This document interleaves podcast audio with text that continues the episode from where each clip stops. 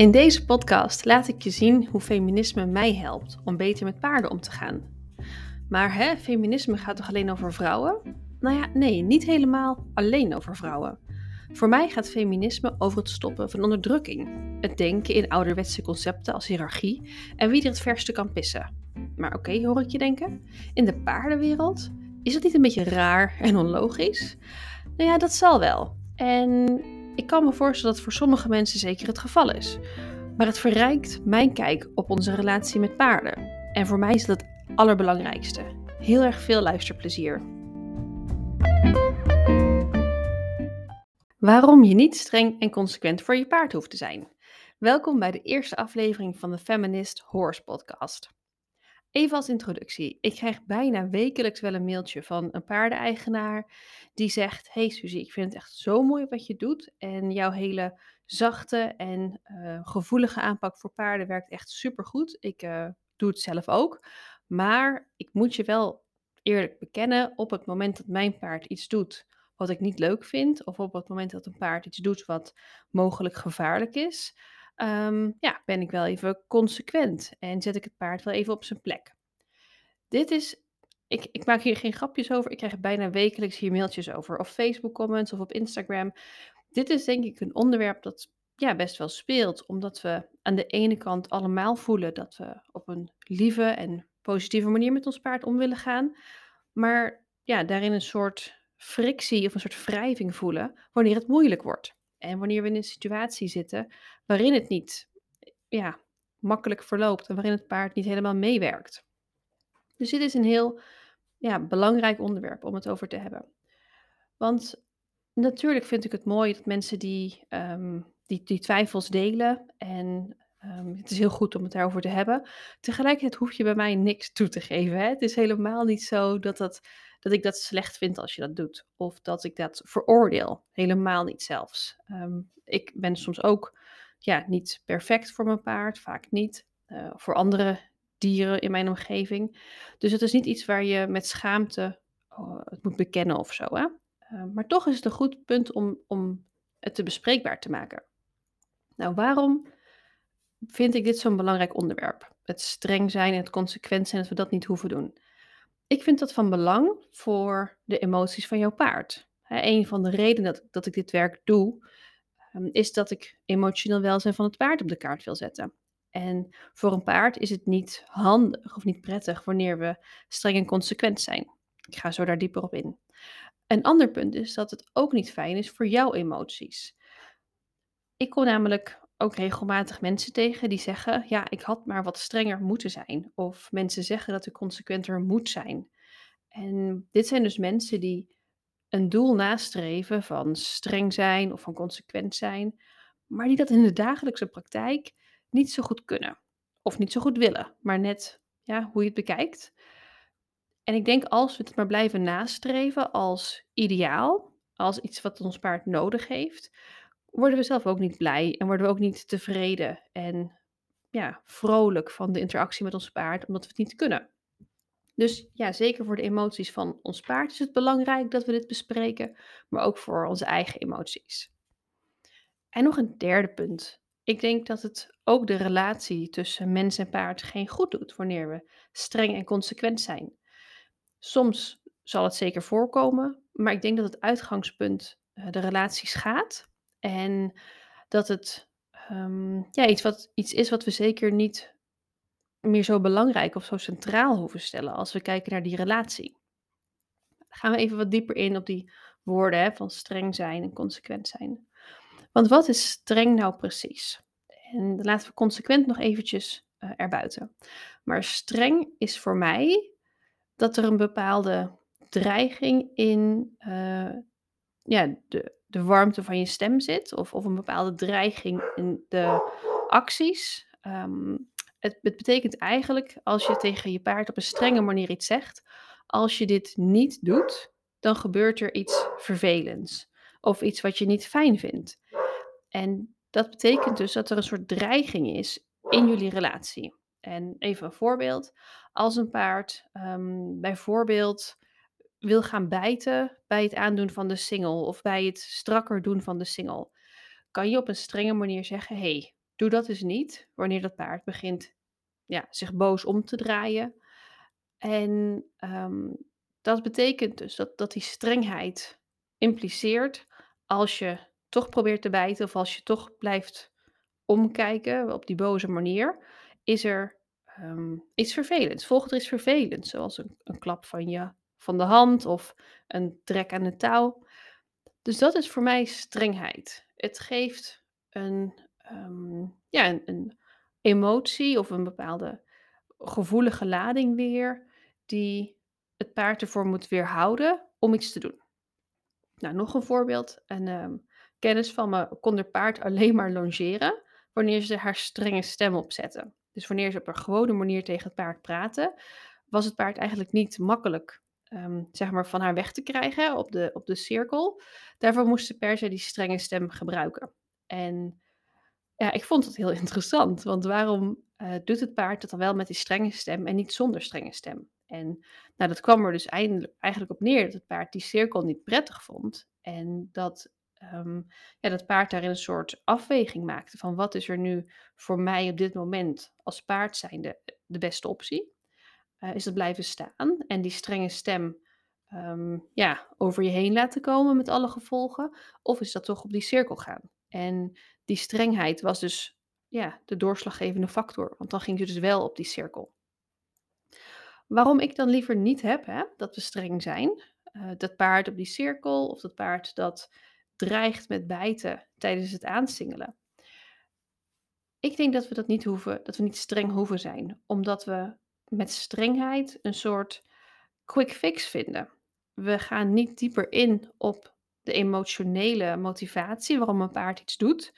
En we uh, zeggen alleen maar dat is onacceptabel. En dat mag je niet doen. Maar wie zijn wij om dat te zeggen? Wij doen misschien het paard pijn of ehm, ja, op een andere manier schaden we het paard. En dan communiceert een paard van hé, hey, ik voel me niet veilig, uh, dit is niet oké voor mij. En dan moeten wij gewoon zomaar zeggen dat mag niet. Dat is best raar. We hebben nooit met een paard een contract afgesloten of we hebben nooit tegen een paard gezegd jij mag nooit dat of dat doen. En het paard heeft er nooit akkoord mee gegeven. En opeens doen we alsof dat wel zo is. Dus ik denk dat we die dreiging eruit mogen halen. En ik denk dat we ehm, ook juist een mooiere relatie gaan krijgen wanneer we die emotionele motivatie beter bekijken. En niet zomaar met strengheid um, ja, weg, wegduwen, zeg maar. Dus dat is eigenlijk voor mij strengheid en waarom je niet streng hoeft te zijn. Dan consequent. Een beetje hetzelfde begrip, maar ook weer net een beetje anders. Uh, voor mij is consequent zijn dat je iedere keer hetzelfde doet. En ook dit is iets wat mensen echt wel razendol maakt. Als ik zeg dat je niet consequent hoeft te zijn. Dat is voor mensen een enorme trigger blijkbaar. Je doet dus iedere keer hetzelfde. En voor mij ook weer iets wat niet van belang is in mijn relatie met mijn paard. Ik voel me nooit echt exact hetzelfde. Iedere dag is een beetje anders en iedere dag heb je die dag weer iets geleerd wat je meeneemt naar de volgende dag. Positief of negatief, dat maakt niet uit. Mijn zijn, mijn persoonlijkheid, uh, mijn vaardigheden, mijn kennis verandert. En het is dus heel raar dat ik iedere keer hetzelfde zou moeten doen. Dat is eigenlijk het eerste punt. Het tweede punt, een paard is zelf ook niet altijd hetzelfde. Um, dus ze kunnen prima omgaan met onze verschillende acties. En ik denk dat het heel, heel raar zou zijn voor een paard om ons als mede sociaal wezen, als hun aapje, dat dat iedere keer exact hetzelfde doet. Dat is niet iets wat ja, een hele natuurlijke manier is van omgaan met elkaar. Dat je daar een consequent zijn, zeg maar, als um, als summum stelt. Dat is niet hoe, hoe dat voor hen op een logische manier zou ogen. Maar er zit nog iets achter. Want vaak hoor ik dat mensen consequent zijn zien als oplossing voor ongewenst gedrag. Dat als een paard jou een kopstoot geeft, moet je consequent zeggen: nee, dat mag niet. Op een strenge stem of niet, dat mag je dan zelf weten. Maar je moet consequent zeggen: dat gedrag vind ik niet acceptabel. En als je één keer dat gedrag niet zou afstraffen, zou je meteen in de problemen zitten. En dat snap ik, dat is misschien ook ergens zo, alleen het gaat uit van een compleet andere relatie. Als ik één keer niet oplet ehm, en mijn paard maakt er misbruik van op deze manier, zoals ik het hier beschrijf, zit ik in een relatie met mijn paard waar ik per definitie niet in wil zitten. Ik wil niet in een relatie zitten waarin ik over mijn schouder moet kijken om ervoor te zorgen dat mijn paard geen misbruik van me neemt, van me maakt, of dat een paard ehm, ja, niet opeens het verkeerde leert ehm, als ik één keer niet oplet. Ik denk dat je, dat je dan in de basis van een relatie iets moet veranderen. Of ik, ik zou dat zelf willen. Ik zou dan zelf in de basis iets willen veranderen. Dus nog een keer teruggaan naar dat paard met die kopstoot.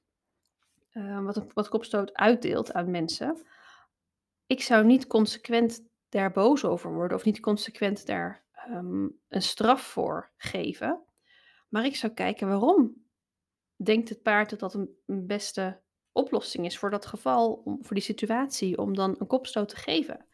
En um, natuurlijk moet je jezelf veilig houden, dat is zeker zo. Maar ik denk dat je jezelf prima veilig kan houden, zonder streng te zijn en zonder consequent te zijn. Als we, hè, wat moeten we dan wel doen? Wat moeten we dan wel zijn? Nou, om te beginnen, dat mag je helemaal zelf bepalen. Dat ga ik niet voor je zeggen. Ik vind dat we al zoveel moeten zijn, zoveel moeten doen.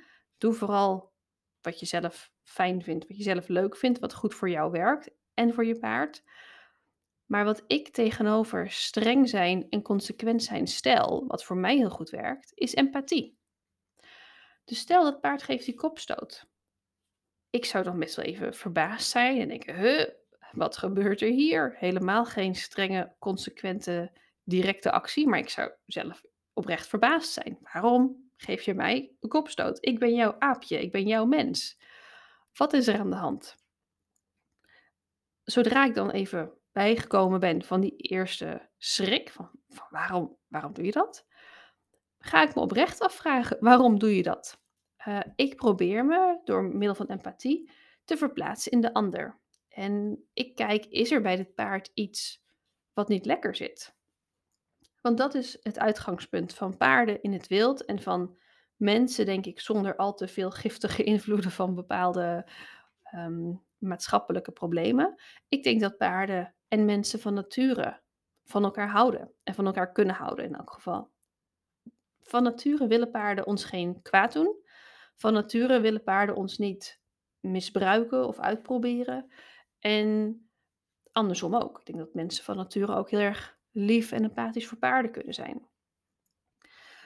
Dus ja, het zou kunnen helpen als een paard jou een kopstoot geeft, dat je consequent iedere keer dezelfde afstraffende reactie geeft. Ehm, maar dan zit je dus, wat mij betreft, op een volledig andere frequentie in je relatie.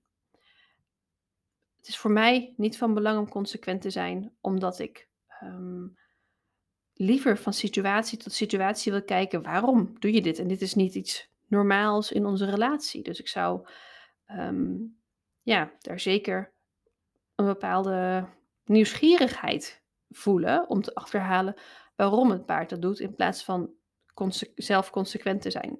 Ja, het is dus voor mij best wel gek hè, dat we dit zo vaak nog horen. Ehm, en dat we zo vaak beschuldigd worden van het feit dat we niet streng genoeg zijn of niet consequent genoeg zijn. Hoe komt dat nou? Hoe komt dat we nog steeds denken dat dat het uitgangspunt is? En dat komt door 101 verschillende redenen. Ik denk zelf dat een hele belangrijke reden daarin is uh, dat we toch in een samenleving leven, een mensensamenleving, waarin nog niet iedereen feminist is.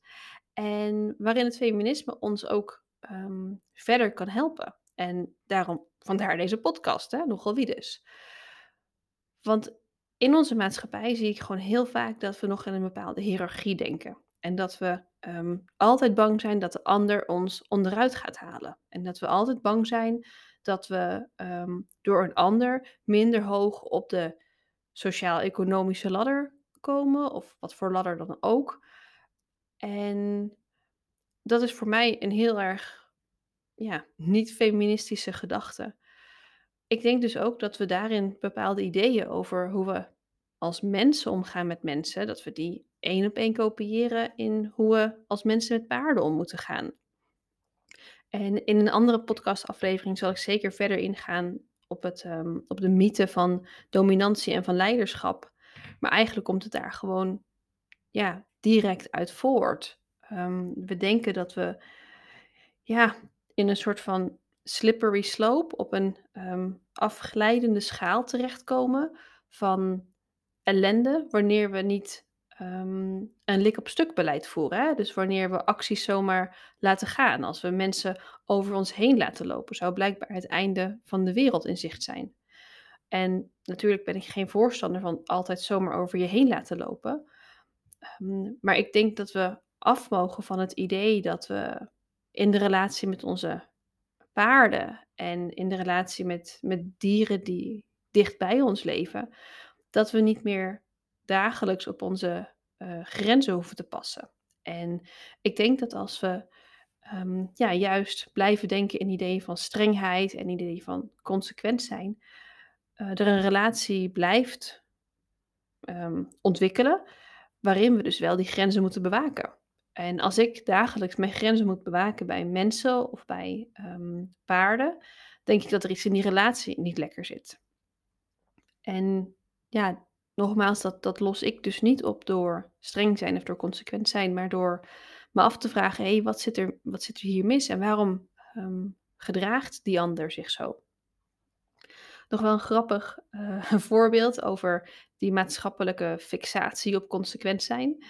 Ik kreeg zo een paar jaar geleden, um, toen ik dit onderwerp ook al aanstipte op Facebook, altijd op Facebook natuurlijk, de, de meeste comments van mensen die zeggen: hey, ik weet het beter dan jij, of ik ben echt veel cooler dan jij en ik kan dat veel beter, zijn meestal op Facebook, hè? niet zozeer op Instagram. Op Facebook was dit. Iemand die beschuldigde mij bijna van consequent zijn, want um, als ik een paard, even kijken hoor, de ene keer een target laat aanraken met de neus en vervolgens een paard met hetzelfde target sla, zou dat niet consequent zijn. Dus um, ik moet niet zo zeuren. En ik ben zelf ook super consequent, blijkbaar. Ja, ik werd beschuldigd van consequent zijn. Dat is een rare wereld, maar het gebeurde. Nou, wat, dat is misschien zo. En het is ook niet mijn doelstelling om totaal niet consequent te zijn. Maar ik denk de, de grotere les is dat als we het hebben over empathie of consequent zijn, is het toch ook gewoon niet empathisch om een paard überhaupt te slaan, met welk voor, voorwerp dan ook. Dus daarin was het niet, um, uh, ja, was denk ik weer een soort maatschappelijke drang of noodzaak om consequent zijn wel als belangrijk punt te hebben. En uh, ja, ik zie dat dus echt heel anders. Misschien nog als laatste stuk echt een hele praktische casus van uh, hoe ik dan dit in de praktijk doe. Dus ik had al een paar voorbeelden hè, van dat paard um, rond de, longeers, de longeercirkel te krijgen, maar ook het paard wat uh, probeert te happen tijdens het aansingelen. Een ander voorbeeld um, is wat ik toch vaak zie van veulens die een bepaalde mm, ja, gedragingen laten zien die gevaarlijk, gedragingen die gevaarlijk zijn voor mensen, of in ieder geval op zijn minst niet prettig. En um, ja, gewoon veulens die eigenlijk kort door de bocht, zodra ze bij een mens in de wei zijn, um, op, een bepaalde manier zo leuk of spannend, of in ieder geval zoveel emoties ervaren op hetzelfde moment, dat ze dus een beetje gaan um, dreigen, gaan happen. Ja, soms zelfs een beetje op mensen afkomen rennen, zeg maar, dat soort zaken. En dan zijn mensen dus snel geneigd om te zeggen, hey, daar moet ik wel even consequent zijn. Zo doen paarden dat bij elkaar ook. Nee, dat is dus niet echt het geval, maar ook weer voor een volgende podcastaflevering. Hoe zou ik dat oplossen?